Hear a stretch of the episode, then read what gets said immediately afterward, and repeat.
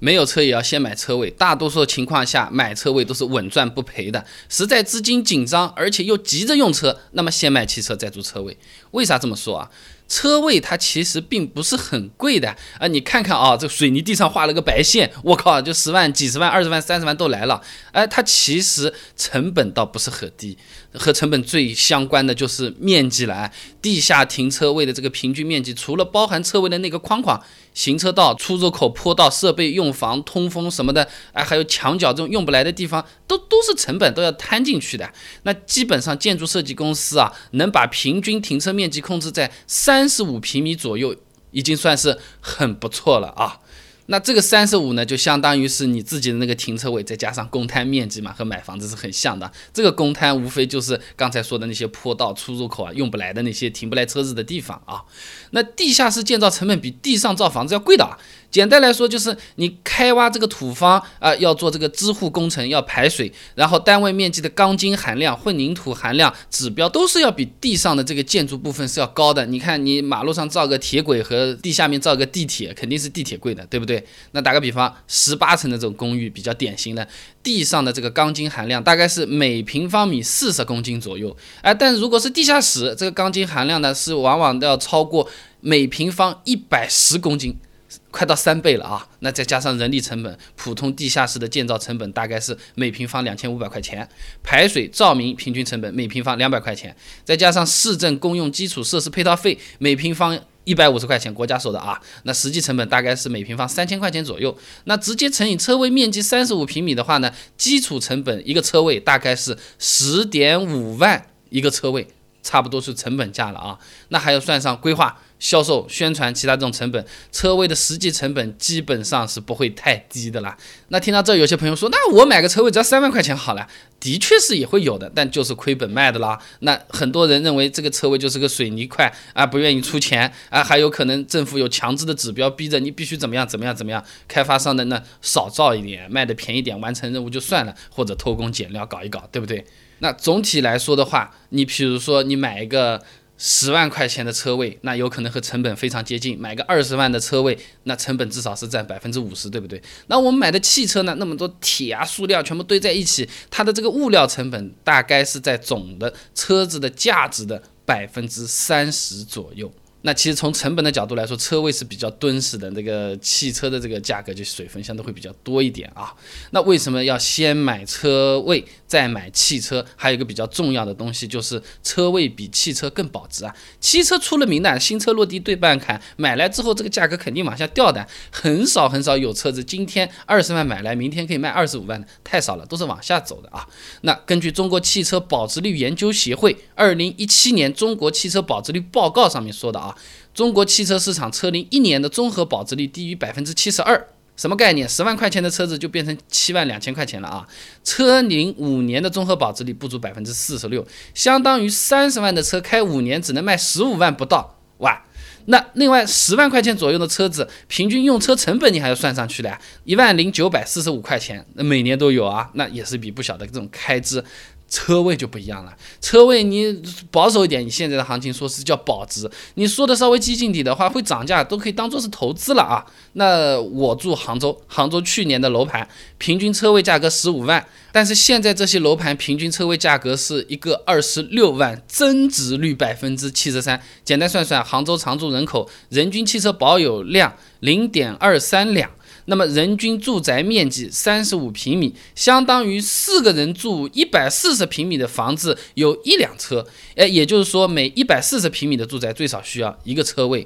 哎，那我去搜数据嘛，杭州住宅区配套公共建设管理暂行规定，户型建筑面积在一百到一百四十九平方米的车位比不小于零点七。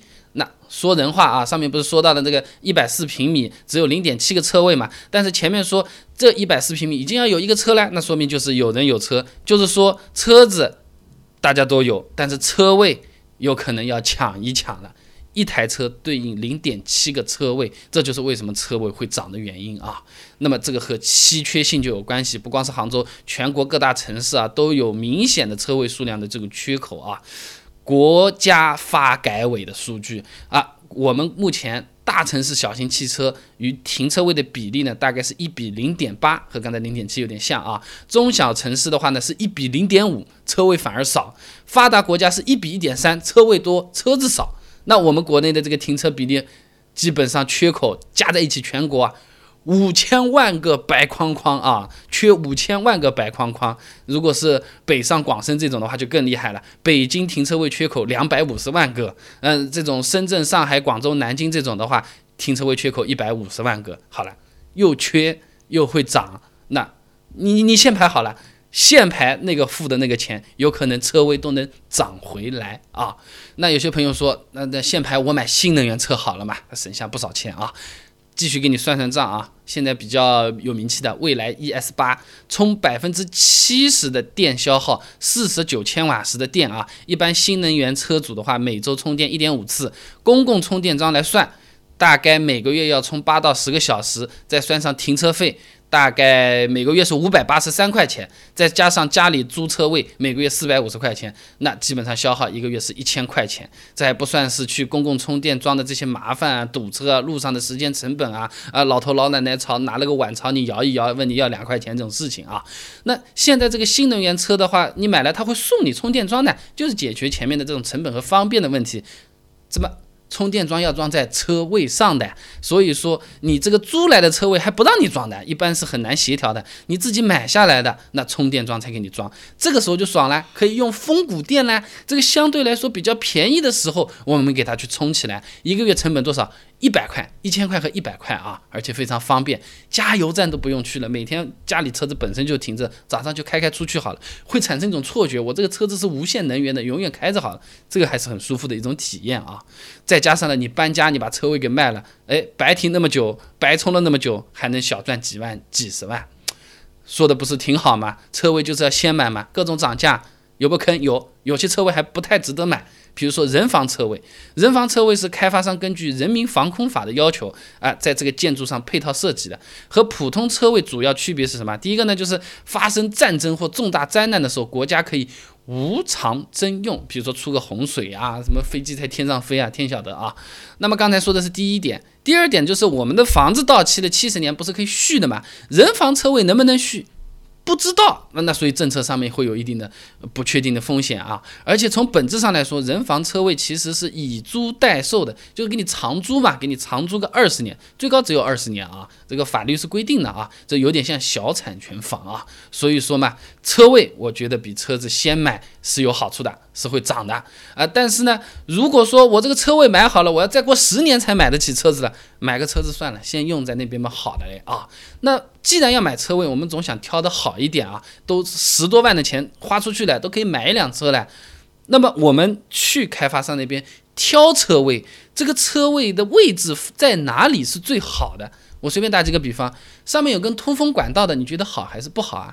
边上有一个安全出口门的，你觉得好还是不好啊？给你把资料整理出来了，你想了解一下的话，不妨关注我的微信公众号“备胎说车”，回复关键词“停车”就可以了。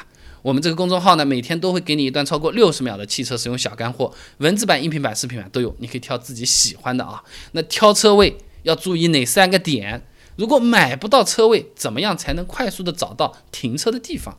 禁止停车的地方，我人坐着，它算不算违章？会不会开罚单？想知道很简单，打开手机微信，搜索公众号“备胎说车”，回复关键词“停车”就可以了。备胎说车，等你来玩哦。